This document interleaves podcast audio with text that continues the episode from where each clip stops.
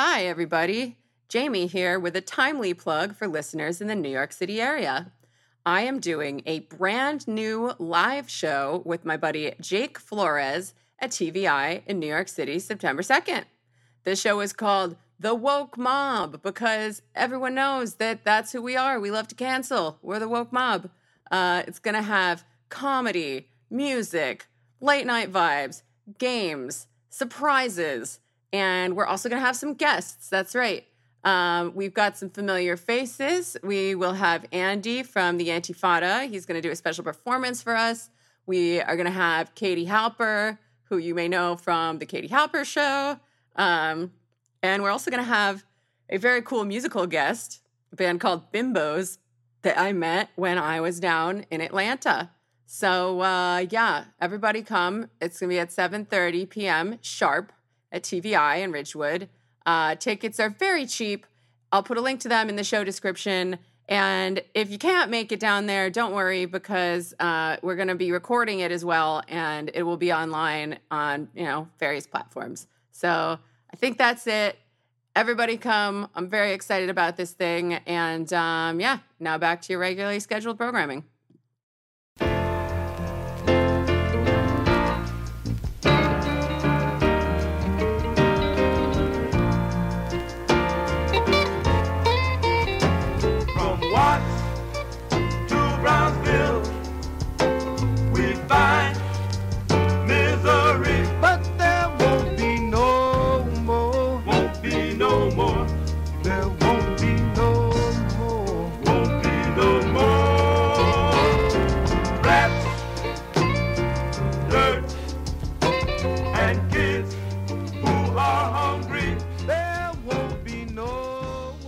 Good lead into the next question I was going to ask you guys. And I think it's a good one to ask sort of in conversation with both of you because there's a lot on the podcast about what it was like to have to live underground, what it was like to grow up underground, and, you know, the way it impacted various people and families. So, you know, what was it like for you guys um, to live underground? What was it like for you, Zayd, to grow up that way. And do you think it's ultimately i mean i guess this is different for everyone probably but do you think it's ultimately a good idea for pro-revolutionary partisans like myself and jorge and you know a lot of the people in the podcast to have children when they have actively devoted their lives to the struggle for social revolution like th- this is something I think about a lot as you know a 38 year old woman trying to arrange my life in such a way that it would make it possible. Mm-hmm. And you know, it's I, I different. I'm a different person, and we're living in different times. But you know, I am involved with a movement uh, like the one yeah. in Atlanta to stop Cop City, and a lot of people are facing domestic terrorism charges right now. So, but I'm not going to stop. So it's something that's really on my mind, and I would like to get uh, both of your thoughts. Yeah. Um, well, yeah, I'm very interested to hear Jamal's perspective uh, uh, in terms of making that decision. Obviously, for me, the decision was made for me. You know, and I, I, I grew up underground and in the movement. I would certainly never, obviously, I would never say no, they shouldn't have done that. They shouldn't have had me. Like I, am glad that that I that I got the chance I got. I'm glad I had the life I had it was complicated you know no question growing up as a kid in in a, a, revolutionary group in a revolutionary moment in a revolutionary organization is complicated. And it meant you know for me certain sacrifices you know not only the the kind of strangeness of growing up underground as, as a young kid but then my mom going to jail when i was a kid and then and you know uh, many other I mean, I, uh, it's a it's a long and complicated family history of the sort of consequences for my family of my parents and my adopted brother's parents' sort of revolutionary choices.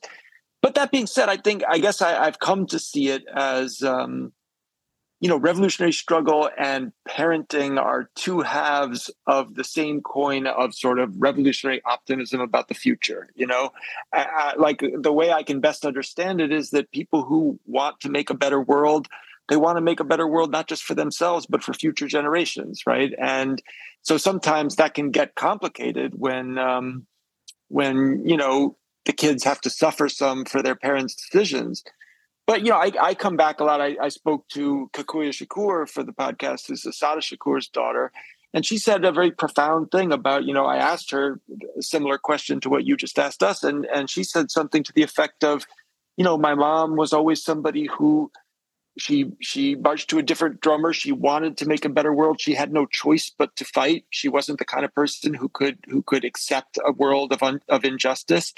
Um, but our ancestors have been fighting that fight for many, many, many generations. And always there are people who will rise up and demand a better world. And those people are inevitably going to have children, and those children have to figure out how to fight for a better world themselves. So I see it as a, a, a complicated decision. Certainly, you shouldn't make the decision to have kids lightly. You have to think about the world you're bringing them into. But I think you should know. I, I also think it's a it's I can't I can't condone people who have kids and then say, okay, I've had my kids and and I don't care what happens to the rest of the world. I'm just going to focus on on on my own little nuclear family, right? It's you have to if you're going to have kids, you also have to be committed to to changing the world they're coming into. You can't have kids that say this is the world that I'm going to leave them. This world is is not finished, and, we have to struggle to make it better. Uh, uh, you know, for me, I, being so in the in the thick of it as, you know, having joined the Panthers so young at 15, and then by 16 in prison, and then coming out, and and by virtue of the fact that that I was one of the Panther 21, uh, uh, expected to serve not just as it, it, for a few months, it was just Afeni Shakur and I speaking on behalf of the Panther 21, but also in leadership positions. We were officers, right? And so, uh, you, you, know, we, uh, you know, you, you could be speaking at, you know, at Leonard Bernstein's uh, home at a fundraiser or, or Jane Fonda's penthouse, uh, you know, that evening. Uh, and then that night we'd be back in, uh, you know, one of the Panther pads in Harlem or the Bronx doing our turn, sitting by a window with a shotgun doing police raids and being at the breakfast program. So it was always kind of that whirlwind and that expectation that we were in these positions and that there would come a time that we would go underground rather than to go back to prison. So that was the choice. Uh, it was to go underground rather than go back to prison. Some people, some Panthers chose to uh, to leave. Uh, some some went to Cuba and to Africa and uh, and to you know uh, and to countries like Algeria but for me, that there was that that was it. It was to stay here in the mother country and to fight. When I went uh, back to prison uh, the last time and the longest time, it was different and it was tough uh, because Joyce and I uh, had met, got married fairly quickly, and she was pregnant with Jamal. And so I was leaving behind a child. Jamal was born while I was in prison uh, uh, similar to to Tupac, who who uh, probably has the pre-birth had the pre-birth memory of being in jail before he was born. When Afeni was locked up, when she was uh, remanded and she was seven months pregnant with him, uh, Jamal had M16s pointed at him when he was still in his mother's womb. Uh, and so you're thinking, as a father, for me was it, it was it was it was hard to think about the choices that I had made, uh, but meaning that I might never be a father to my son because I was facing, you know, a life sentence. Um, uh, uh, I, I, I, I did six years. I didn't do life, so I was able to be with him. And then, uh, you know, uh, our son Jad and our daughter Janai was born, and they had a fairly, you know, normal upbringing. Uh, they knew what it was because of their parents to be in an activist community and an arts community. So they were at the rallies and the demonstrations and on film sets and all of that as we were making progressive art. But when I talked to other uh, Panther children, as we said, Panther Cubs, it was tough for them.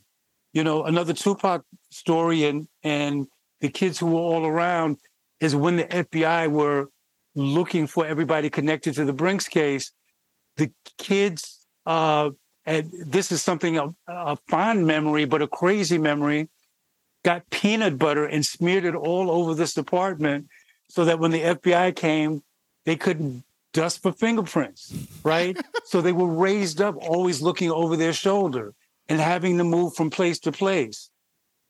There's a part of all of their childhoods that had that confusion. They were different from other kids. They grew up thinking about the world a little bit differently. Now that they're older, those cubs are older, and you know, uh, many of them are parents themselves. They have a long range perspective, and they're proud of it. They understood it in context, but it was traumatic at the time. I would say for uh, young revolutionaries, for young activists, have your families and have your communities. Have those kids that know that they're playing with the other kids who are being raised to be conscious, to be loving, and to be in the world and to understand what their parents were and are fighting for. The stakes are lower in the sense that um, I, I, I don't think we're going to that we're in a phase of armed propaganda.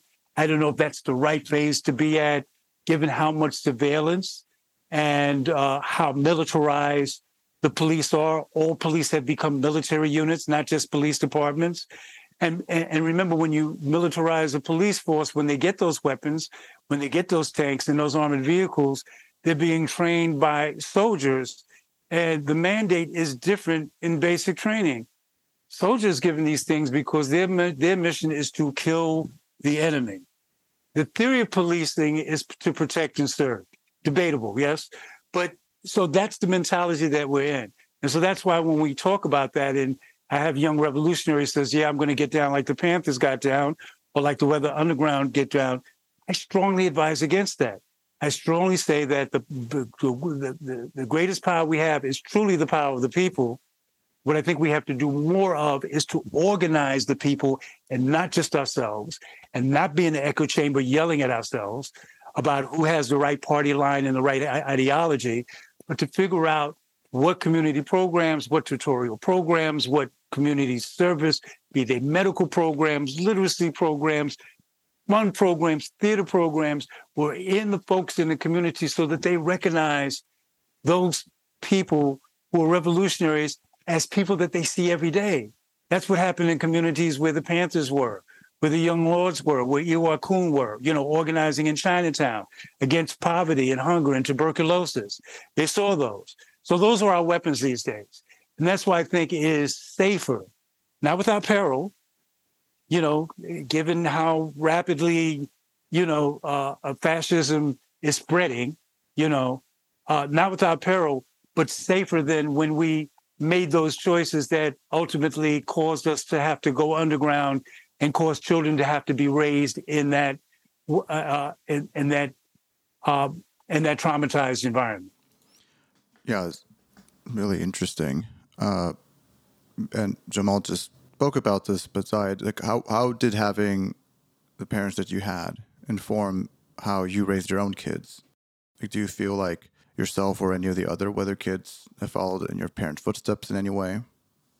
I think everybody has in their own way. You know, I mean, as Jamal said, it, it's we grew up in a different era, right? I, I was raised in the '80s, and and then came of came into consciousness in the '90s. It was a very different time than the '60s and '70s when my parents were young people, and um, so you know, very few of us, I guess, are are active, you know, uh, underground revolutionaries. I don't know if anybody, if any of the weather kids qualify as that, but um, you know, everybody I know who came out of that world is uh, is you know some kind of activist, writer, artist, teacher who is trying in their own way to you know to to make progress and and to move the world forward. So it's a pretty broad spectrum of folks and they're doing a lot of different things but i think it's interesting you know you, you often see in popular culture the stereotype of like the, the, the child of a of a 70s 60s 70s activist is a right winger you know it's like that that that Michael J. Fox sort of stereotype of like they're going to go and you know rebel against their parents and become a stockbroker. Nobody That's I knew my worst fear. did that. Yeah, nobody I know I knew did that. And I think one thing is, you know, you rebellion against your parents eh, as a teenager comes from hypocrisy. You know, teenagers don't like people who are pretending to be something they're not, and they rebel strongly against that. you know, my parents, they, we had our issues, but they, they were not hypocritical. They lived their values. They said what they believed. And I always respected that. And so, you know, when I came of age, I, I wasn't exactly like them. I had my own priorities. I, I was always knew I wanted to be some kind of writer. But I also knew that that I admired what they had tried to do and that I admired the people they had followed. And I wanted to, you know, use my writing in some way to affect change. So and I think most of the weather kids have some sense of that. Uh, I, I, I, we're very proud of our kids because they all have become um, people of conscience you know, who are aware of what's going on um, in the world. Jed, in particular, is full on revolutionary. Uh, yeah. Uh, he works with me and helps me run my company as my creative executive, but um, and and he really is the person that I go to when uh, when I'm doing interviews or I'm thinking about something or writing about something, who truly has his pulse on what's going on in terms of uh, of the movement uh, and culture. Uh, so to see him do that in and and uh, you know to to kind of to kind of fully embrace struggle and to dedicate his life to him. But but I'll tell a funny story. I I didn't realize that my kids understood who their dad was until one day I was driving Jed and Janai home from school, and uh, and and and you know two things are crazy about that. We live in New York and don't really need a car, but we had one, and it was joyful for me to drop them off and to, you know, to kind of pick them up. My wife I would trade, and one day we're coming uh, from, and uh, and Jed is older. Janai, I think was about five. Jed was six or seven, and the lights were coming up Madison Avenue and they're starting to break red. And I'm slowing down. And my daughter, for some reason, wanted to get home a little more quickly. And she said, Daddy, go faster. And Jed explains to her again at six, Daddy can't go faster, Jendai, because if he goes faster, he'll run the red light. And if he runs the red light, the cops will stop us. And if the cops stops us, Daddy's going to jail because he's a Black Panther. Ah. and mommy will have to come get us out of jail. So we're not going to make it home any faster. And I almost crashed from laughing, you know, at their young understanding that their father was was this panther, a revolutionary, and that the stakes were higher for him and ergo higher for us as a wow. family. That's really something. How how old were they when that happened? I think I, I think Jed was six and Janai was four and a half. Wow. Kids are yeah. smart, man. Uh, I mean, wow. I, at least yours are. Holy shit. Um, yeah, I want to keep talking about tactics a little bit. Um, I agree that, you know, it's probably not tactically advantageous for uh, us to be picking up guns right now. Um, I do think that it might be necessary to break the law in various ways at various points in time in order to get out of this incredible mess that we're in, this omni crisis in the time that we have left. So it is something that, you know, has been weighing on my mind always. Um, not just, yeah, hypothetically, not just in relationship to you know, having kids, but like, I'm like, oh, well, my mom would be sad or whatever, whatever. But um, to, to talk about a different tactic, um, I really enjoyed the description that uh, Bernadine had in this podcast of um, the the amazing effect that it had on the crowd when Muhammad Ali showed up to, uh, I believe it was an eviction defense led by Martin Luther King in Chicago, and how he just like picked up a table and brought it back inside the building, and a bunch of other people followed suit. And that sounds awesome. And I have thought a lot about the role of celebrities and what role they should play or shouldn't play in our movement in these times because uh, you know the right certainly has a handle on celebrity and this weird postmodern relationship that everyone has with them and with the media and with the spectacle. And, you know, I've gone back and forth on whether or not it could even work the same way for the left. But, uh, you know, that's like a positive moment. So, what role do you think celebrities and celebrity could play or should play in the movement today? May I jump in with one thing hypothetically before we answer that question? Yeah, yeah. Uh, uh let me just say hypothetically, uh, um, if uh, you, you, know, as someone who served time in prison, I can't own a gun, but hypothetically, especially if I were out in New York City, I don't think it would be. You know, I I, I am a black belt. My kid, my kids know a little bit of the martial arts. I don't think it's uh, a bad thing for people to think about defense at a time when people are armed to the teeth. And you know, we used to say this kind of in passing Zayd, back in the 80s and the 90s, that these militias are armed to the teeth, waiting for the dog whistle so oh, that yeah. they could come out. And the dog whistle has come. I have a, a former student who's a screenwriter uh, who talk about his father, who's a professor. He's African American at the University of Michigan. And I would say, "What are you What are you going to do when you go home for Thanksgiving?" He says, "You know, you know, my dad and I, you know, uh, you know, play a little ball and do that, and then we go shooting, and I go, but isn't your dad a prof- your full professor? and he says, yeah, but he also lives in Michigan. So he's got a lot of legal guns in the house. So I think thinking about self-defense, uh, martial arts, those kinds of stuff, and legally being able to protect your homes is not a bad thing to think about, given the state of the country and given that there are so many people uh, that seemed, uh, I'm talking about uh, fascists, white fascists, who seemed armed and ready to uh, to take what uh, what they perceive is their country by force. Yeah, word. I totally agree. Yeah, I have to say, I took I took some comfort talking to Jamal. You know, when I was making the podcast, this was the, the height of uh, you know the the pandemic and the George Floyd uprisings, and and you know the the kind of Trump was president, and we had the Proud Boys and all this kind of crazy proto fascist stuff happening. And I did take some comfort in thinking that there were people back in the day and maybe today on our side willing to fight fire with fire in that way you know? It can be it can seem sometimes like the violence is all on on the one side and that's a scary situation. But i would say jamie in terms of your question about i mean i love that muhammad ali story partly because it's a kind of resistance that's nonviolent but it's not passive and it's it's it's it's aggressively nonviolent right? It's like I'm going to pick this up. I'm going to walk back in there and you're not going to stop me. And I think there's something to learn from that. As my mom says when she describes that story, you know, maybe only he could have carried it off with that kind of panache and that kind of confidence and, and had, you know, convinced people to follow him that way.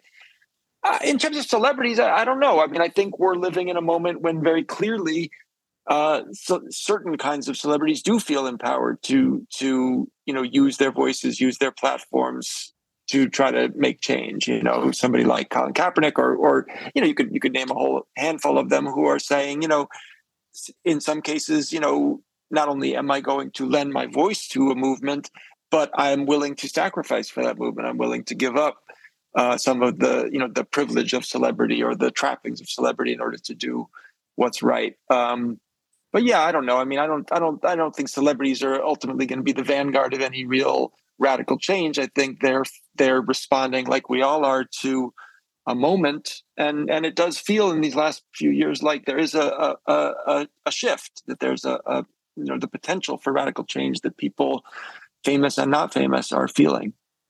Um, I'll just call one name as as I think uh, as a north star for for celebrity activism, uh, and someone uh, who I love dearly, uh, who I was blessed to have as a mentor and, and who we recently lost, is Harry Belafonte. Mm. Um, and it, he would always make it clear that a lot of people think I'm a celebrity who became an activist, but that he was an activist who became a celebrity. Uh, and my friend, uh, the wonderful filmmaker Susanne Rostock, um, uh, is uh, is completing a film that she directed. She followed um, uh, Harry for the last 12 years on this film. It's called Following Harry. And it's all about that question Have I done enough? And it's all about the work that he's done over the years to empower people and to give that charge to people who have any kind of power um, and celebrities to do more and to learn more and not just to do it kind of as a flyby or a drop in, but to, to, to kind of really get involved. And uh, and Harry, Mr. B, as we we all lovingly called him, was very political, very revolutionary, very and and sophisticated in in his political stuff, and very much a socialist in what he believed in, in terms of what what America was about. Uh, and so many people followed his lead. Uh, you know, there's not enough time to kind of name people, but I'm always happy. Again, Jed will point out, you know, I I, I might see someone that made a song that's interesting or is a good actor, and Jad will be the first to point out that they have some good politics in what they're active in. I think that's important because we are so celebrity driven in that way, sports and all the stuff. And if someone can look up to those figures as a way in to understand where they have everything going for them, why would they care about police brutality? Or why would they care about racism? Or why would they care about immigration? Or why would they care about abor- abortion? It is a way in for some, you know, for some folks to understand that uh, that there are people who and, and going back to loving beyond ourselves and fighting beyond ourselves who've achieved so much that still understand that their bigger mission and calling in life is to fight for others. Yeah, I'm so glad you mentioned Harry Belafonte. I I think it's so unfortunate he passed, but he lived a really full life from what, everything I could gather. He did. And the way I kind of conceptualize him is kind of like like he went uh, somewhere where someone like Paul Robeson never could. He got, achieved a level of success, uh, mainstream success, that Paul Robeson was never able to because of the Red Scare.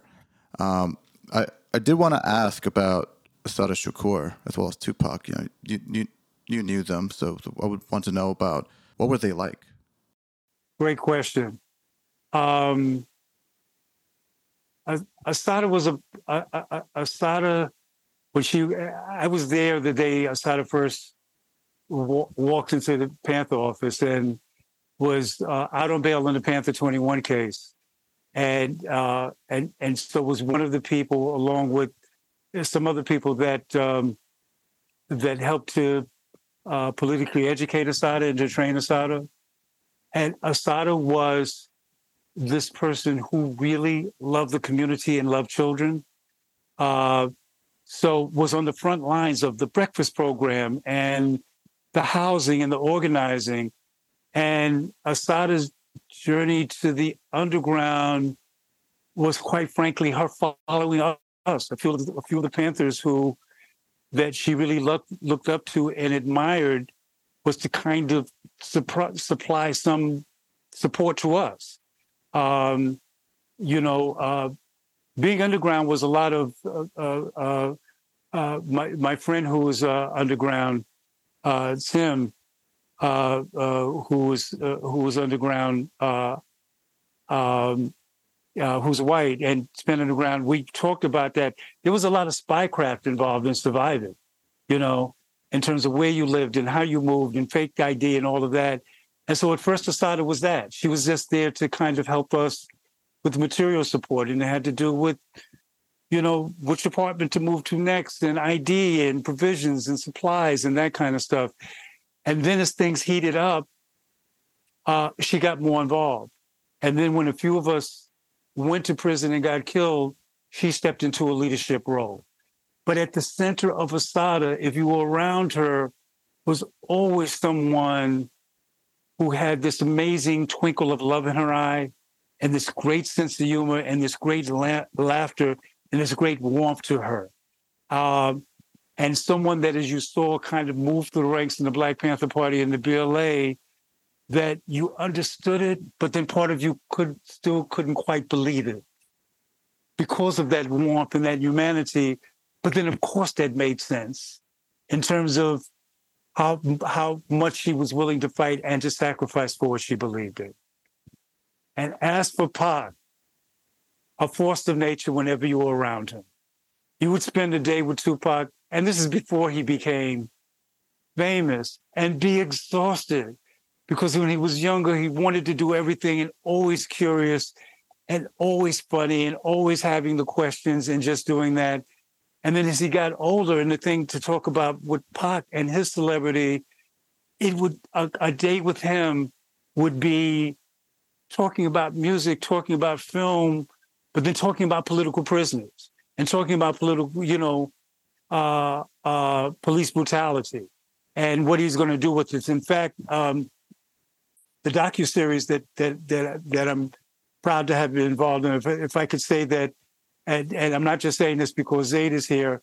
If I don't get to be part of anything else, I think that two of the most important things and the proudest things are Mother Country's Radicals and Dear Mama, uh, the the five part docu series with Tupac Shakur. I think they really tell stories and humanize who we were in a way that's so important. And in Dear Mama, we talk a lot about Afeni's life and Tupac's life and who Tupac was as this confused soul, knowing that he was raised as a revolutionary but had these other things going on. And that kind of two things wrestling never left him. That he always cared about that. There are things that didn't get into the docu series, like Tupac would leave a film set because he got a request from a kid, uh, uh, from a uh, from a kid who was Mexican American, who was dying, and went to his bedside, left the film set to be to his bedside because that was his request. I wanted to meet Tupac Shakur, and simply tur- and simply told the uh, uh, the film producers, "I'll be back. I promise I'll be back in two days." But this is something that I had to do, right? So in the midst of all of that and everything that was happening, uh, that's who he was. Brilliant, brilliant. He's one of those things that truly you can say when people said, "What if Dr. King had lived?" What if Malcolm X had lived? You know, there's certain figures that we say with that in terms of what Tupac was at at the end of his life, moving away from death row, moving away from what had happened with East Coast and West Coast. He had started the One Nation Project, where East Coast rappers and West Coast rappers uh, were coming together. His plans for his own production company for youth programs across the country to fight for political prisoners. Um, had Tupac lived, I think that not only would art be in a different place, but our struggle for liberation would be in a different place. Yeah, totally. Um, I'm just starting to learn about Tupac a little late in life as someone who didn't grow up on rap music and everything I knew that I learned is so amazing. So it's cool to talk to somebody who knew him even when he was a little kid. Um, but speaking of uh, when you were kids, uh, that's a terrible transition. Uh, I wanted to ask Zayd a question about his dad because, you know, uh, Barack Obama got a lot of shit from a lot of people for doing a fundraiser with Bill Ayers, you know, first from Hillary Clinton in the primary and then from Sarah Palin, you know, who's like, he's palling around with terrorists. And, you know, in our world, it's kind of the opposite direction, right? We're like, what is Bill Ayers doing hosting a fundraiser for Barack Obama, a liberal bourgeois politician who's, you know, not even that progressive as bourgeois politicians go. So, like, how did that happen? Uh, did does it mean anything about the way your dad's politics have changed, or is it more like uh, something less political and more like they just knew each other from Chicago. It says something interesting about you know Hyde Park and the south side of Chicago as a sort of milieu in which people move. You know the fact that uh, you know Barack was our state senator for a while. You know he he was he was a local politician, and everybody knew he was you know progressive but but liberal certainly not radical certainly not left wing you know he was a mainstream democrat and but but a good guy and, and a good guy in the neighborhood. And his daughters went to the same school where where my brothers and i went. And so we all knew each other you know and uh, i think the national press has a way of uh, splitting everything into this kind of like because Barack Obama hung out with Bill Ayers, does that mean he's a secret radical? Or because Bill Ayers hosted a fundraiser for Barack Obama, does that mean he's a secret liberal? And and you know, I don't think either one is really true. They were both, you know, people who cared about certain issues. They were on certain boards together, you know, education reform boards, things like that. And um, and you know, everybody knew Barack was going places. He was an ambitious guy and a talented guy and uh, and you know my dad holds a lot of fundraisers for a lot of people. His house is always open to to people in the neighborhood who are you know trying to trying to do good things and they don't all have to be radicals either. You know some of them are pretty mainstream bourgeois liberals but they're you know they're in their own way doing good work in the neighborhood and and so they're welcome to come by. So i would i would characterize it more in that way.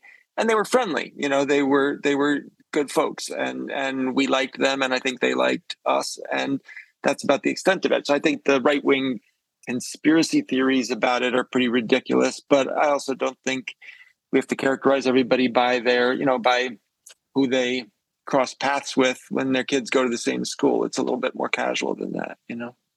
Yeah.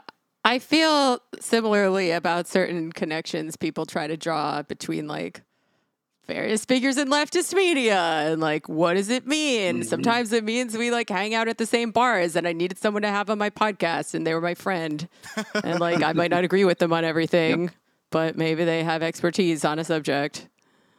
Yeah, no, and, and I mean, uh, you know, we interviewed David Axelrod, Obama's campaign manager for the podcast, and I think he put it very well. He said, you know, Barack and Michelle, Bill and Bernardine, they were friendly, but but they're and and nobody was going to try to, you know, run from that in some way. But the idea that you know, palling around with terrorists, that that that you know, spending time at a fundraiser means you agree with what somebody, the action somebody did 30 years ago. That's obviously ridiculous and it's just a kind of a function of our tabloid media trying to sensationalize things you know i think if anything the scary thing about obama was that he was exactly what he said he was you know he he was not a secret radical he was uh you know mainstream democrat he made that clear and anybody on the right or left who tried to read something else into him was kidding themselves you know I think uh, people, some, some people on the left convinced themselves, just like some people on the right did, that he was a secret revolutionary. that's not what he was. Yeah, definitely know? not. But Jamie, um, to what you were saying, here's a question for all of us to think about. Does everybody have to be in our same political space for us to work with them or to be friendly with them? Or do we build movements by, by uh, you know, as. Malcolm said uh, in one of his great speeches, I think it was Message to the Grassroots, uh, you don't organize around your differences. You organize around what you have in common. So if we don't have have uh, have ten things that we agree on, but there's those three things, can can we work on those things? You know, uh, one of the things, uh, the sayings we used to have back in the day was, uh, "You let the bakers bake, let the teachers teach, let the healers heal, let the builders build." Um, but let everyone do it with the spirit of love for the people and a revolutionary conscience. Yeah, I mean, I think there generally that's true. I think there are caveats to that, yep. and we have to judge everything based on how it advances our goals in the moment and our long-term goal of uh, you know communism, social revolution, abolishing capitalism, white supremacy, all that stuff at the same time. Well, let me give an example, a historical example. There were many people who would give shelter to uh, to slaves, to, to enslave people who were fleeing slavery, who maybe weren't part of the abolitionist movement. They just knew that was a good thing to do mm-hmm. and to mm-hmm. take that risk. Yeah. Just food for thought for us, folks. Well, I mean, people are definitely transformed in the course of actions, whether or not they are doing them for ideological or political reasons to begin with. So I definitely agree with that. Absolutely. And we have to be able to give them that chance to be transformed, to discover the possibilities of how that feels and of evolving more in that direction. Yeah, I definitely agree in that sense. I mean, this is why, uh, I mean, I definitely have friends in my life that are definitely not socialists, um, that are liberals that I know from just, you know, being a person living in this state for almost a decade now. Uh, and they do want to people people generally if like they understand that injustice and oppression is real in this country and in this world they definitely want to try to do what they think is best of course we can have disagree what what that is what those act whether those actions are good or not but i mean that's why i spend so much time uh, organizing within dsa which is like a multi-tendency organization but also i mean i think about I think uh, uh, there are a lot of comrades that I know that get really pessimistic in terms of like, oh, well, will radical change happen or not? And I always kind of bring up like what happened in 2020, which is like, well, we found out whether we'll win or not. And I think empirically that yes, we will win. The, like ju- justice and and liberation will win because when the George Floyd uprisings and protests and everything regarding that happened, and then when there were these counter protests, these counter like counter revolutionary activities, whether it's like what happened in Wisconsin or what what what happened in uh, around the election or January sixth, it's like there were more people that came out for freedom and liberation than came out for fascism. Period. Like that that, that we know that happened. That's all that matters. And most people who probably came out for the George Floyd protests were not these like radical socialist revolutionaries in terms of what they had in mind. All they knew is that they saw a black man being killed in the street, executed in the street by a by a police officer, and they all they knew that they knew that that was wrong.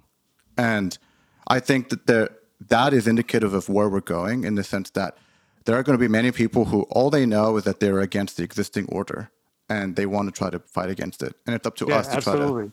All, all they them. may know is that kids are going hungry and y'all are doing something to feed them, right? And I, am not talking about a social welfare movement. You mm-hmm. hear where I'm going with this, right? Yeah, yeah. The breakfast program continued to exist after the Black Panther Party ceased to exist because some of those grandmothers and parents kept the doors open. And some of those kids who grew up in those programs kept it going or created versions of that had an educational com- component. So somebody marches with you at one thing and then they come around. We've got to be able to invite them in and not be so hardline that if they don't agree with every single thing that they don't belong.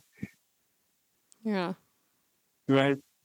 Yeah. I'm going to try to square some of these circles as we move towards the end of the show, sadly. Um, yeah, I think everything Jorge said about 2020, I agree with. I also think, um, you know, there are certain barriers that things ran up against. Um, and, and there's definitely like, I think it put the possibility of revolution in this country back on the table in a way that hadn't been since probably the 1960s. But, you know, again, it did not develop into a revolutionary scenario in the end. Um, it, there were certain barriers every struggle comes up against. Um, and it's the job of the revolutionary left, you know, to uh, try to open these kinds of ruptures wider to help push them in the direction of revolution. But um, looking around at what's going on in the world, uh, as well as the, you know, the relatively small size of the anti capitalist left as such, although we found out in 2020 that there are a whole lot of additional people who are willing to throw down who are not necessarily part of any organization, which is great to know. Um, but it's still it's still easy to feel a little discouraged, right? Like there is just crisis after crisis compounding upon each other. Um, we have so much to do, and you know, climate change is putting this really historically unique uh, time limit on it in many ways. Um, so yeah, sometimes we get a little discouraged, but uh, is there anything that gives you guys hope for the future that uh, you know either this generation of revolutionary partisans or you know perhaps our a future generation is going to be able to do the thing, going to be able to unfuck the world, overthrow capitalism, white supremacy, imperialism, all that stuff, uh, and build communism in time to really, I mean, the world will still be here, but human beings won't if we don't manage to do it. Uh, so yeah, what is there anything that gives you guys hope, and where perhaps are you looking for that hope? who's inspiring you? I'll say something quick and then I'll let Jamal have the last word because he'll be able to finish this off better. But, um, you know, I, yes, I have hope. I think I, I, look at, at, first of all, I'm old enough now to have seen, uh, you know, when I was growing up in the 90s, the, the the kind of political consciousness we see in young people right now i mean it existed in pockets but there was nothing like the awareness that you see in a generation coming into consciousness and kind of trying to understand what's going on. I feel like the world you're right jamie there, there's an existential threat there's multiple existential threats and i think people are noticing that and i think young people in particular are are taking action against that. So i, I feel hopeful. I felt hopeful in 2020, watching the way people responded to those crises. I also felt hopeful making this show and talking to people like Jamal, people like my parents, just to kind of to, to hear the history of these struggles that they have always leaned on struggles of the past. They've always tried to build on struggles eh, that that came before them. And that you know as much as yes capitalism is always messing everything up and we are always in in crisis and there are cyclical crises but there are also cyclical resistance movements and people are constantly rising up in unexpected places to resist those kinds of exploitation. So so that makes me feel hopeful even in all the terror and sadness that we're involved in. What about you jamal?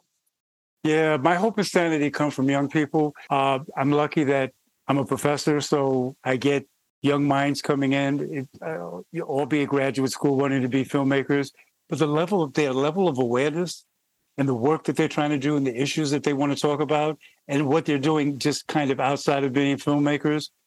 And then uh, there's a youth program that uh, uh, my my dear friend um, Voza Rivers and my wife Joyce and I started called, called Impact uh, Repertory Theater. That's 25 years old and is Harlem based. And those young people that have grown up in the program to see kind of what they're doing in the world and and doing it with uh, with some consciousness and awareness um, and with caring. And again, uh, some have more ideology than others, but everybody understands injustice and the fight against that, the fight, the fight for justice, and the fight for humanity.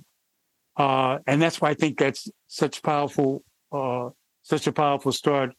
The most hopeful thing that I think about so much is this past Black History Month Joyce and I were invited back to the school that uh, all of my children went to as kids. It's called Central Park East. It's a progressive school. Uh, it's multicultural. It's in East Harlem. And we went to talk about who we were. And these were pre-Ks and kindergartners. And we had to figure out how do we do this. So we did a little bit of a show and tell. And Joyce talked about her work as, a, you know, as an actress and as a model and I talked about the Panthers. And then I started to talk about the breakfast program. And uh, our friend Alvita, who's been teaching there since uh, she taught our children when they were young, uh, and there are other teachers. I forget, uh, I, I, can't remember the name. Forgive me. Uh, a Latina teacher said, "And what was the Panther breakfast program?" And this was a mix of kids, uh, and there were a few white kids in it, and this four and a half year old white kid named Isaac with glasses raised his hand and explained what the breakfast program was. When people came together to feed people, and two great emotions came over me. One, I had to fight back tears. And the other one is like, I seriously wanted to steal Isaac and bring him home with me. Right.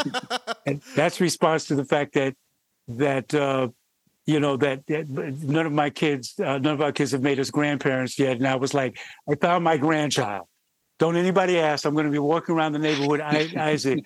For this for this young man at four and a half years old to have this humanity and to see what they had around the school in terms of who they were and civil rights heroes and revolutionary heroes this gives me tremendous tremendous hope.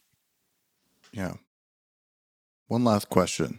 The wga strikes how can people get involved and why do they matter? Well, they matter because I mean, Jamal and I are both writers, we're both screenwriters, we're both members of the guild, and they matter because, like all labor movements, this is a situation where writers who are the workers who are producing the the product, the, the who are who are fundamentally responsible for what these companies are selling are being exploited by those companies. We the the the demands that the Writers Guild has made, if you add them all up, they amount to two percent of the profits that these big companies are making just off of the scripted television and film that Writers Guild members make. In other words, if they gave us everything we're asking for, uh, it would be two percent of the profits we are making for them. So fundamentally it's just a question of worker rights and fairness and and trying to get these big companies to share a tiny piece of the profits that they are making off of off of the work we do. Uh, there's also other issues i'm sure you've read about you know ai and and how we can kind of create a sustainable future for for writers as a career. Uh, fundamentally, the, the business has transformed over the past few years. The rise of streaming, these big tech companies getting in, all the cons- consolidation of these major corporate international conglomerates. it, it is now a business where a writer, even a very successful writer who is selling TV shows, selling films, making, you know, being in writers' rooms, those people can't make a living doing what they do because it's turned into this kind of piecemeal gig work where a big company can hire you for 10 weeks, fire you, make the show. You never see any residuals, you never see any piece of the profit. And so it's, you know, it's just, I think like any labor action, it's a it's a moment when the workers, in this case writers, are standing up and saying, you know, the the system has has mistreated us and and is fundamentally broken and we have to use our collective action to uh, force these companies to share a little bit of the wealth that we're creating and people can get involved by uh, just going to the uh, wga uh, website and it shows in each city uh, where um, where the picketing is happening in that day. And there's been outreach to other unions and how other people can get involved. And as in terms of the labor movement, that solidarity is important. Uh, and uh, and we in the guild should also remember when other people are picketing and striking to be there, because it is not just about one union winning one set of demands.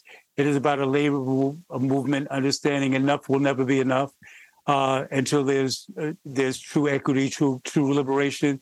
And what what what better way to do that than to be in solidarity with other unions and uh, and to and to to meet people that are going to be your comrades in struggle, your brothers and sisters for life.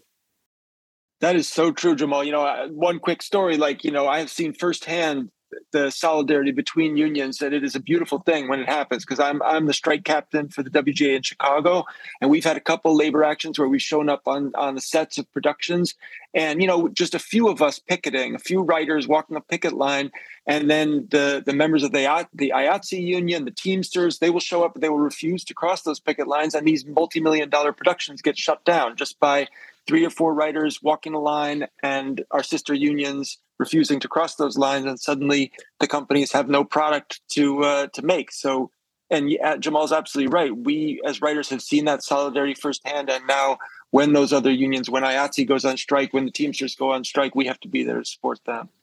Word. Yeah, absolutely.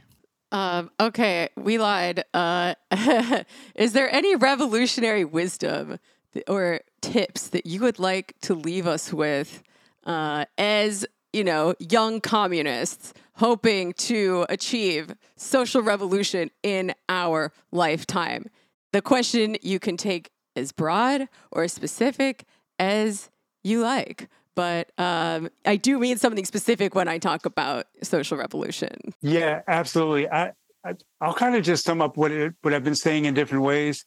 Is we have to meet people and embrace them uh, where we find them, and and and you you organize people around. Uh, uh we are not going to win unless we organize the masses and unless we educate the masses, right? We can have all of the meetings and the conventions we want and come up with agreed upon ideology and a strategy and position papers. But none of that means nothing unless the broad masses of people understand who the heck we are, what we're fighting for, and it's their fight too. And so the thing I want to leave people with is that this notion of organizing. Freedom is an freedom is an abstract concept. Freedom to someone who hasn't had a meal is a meal.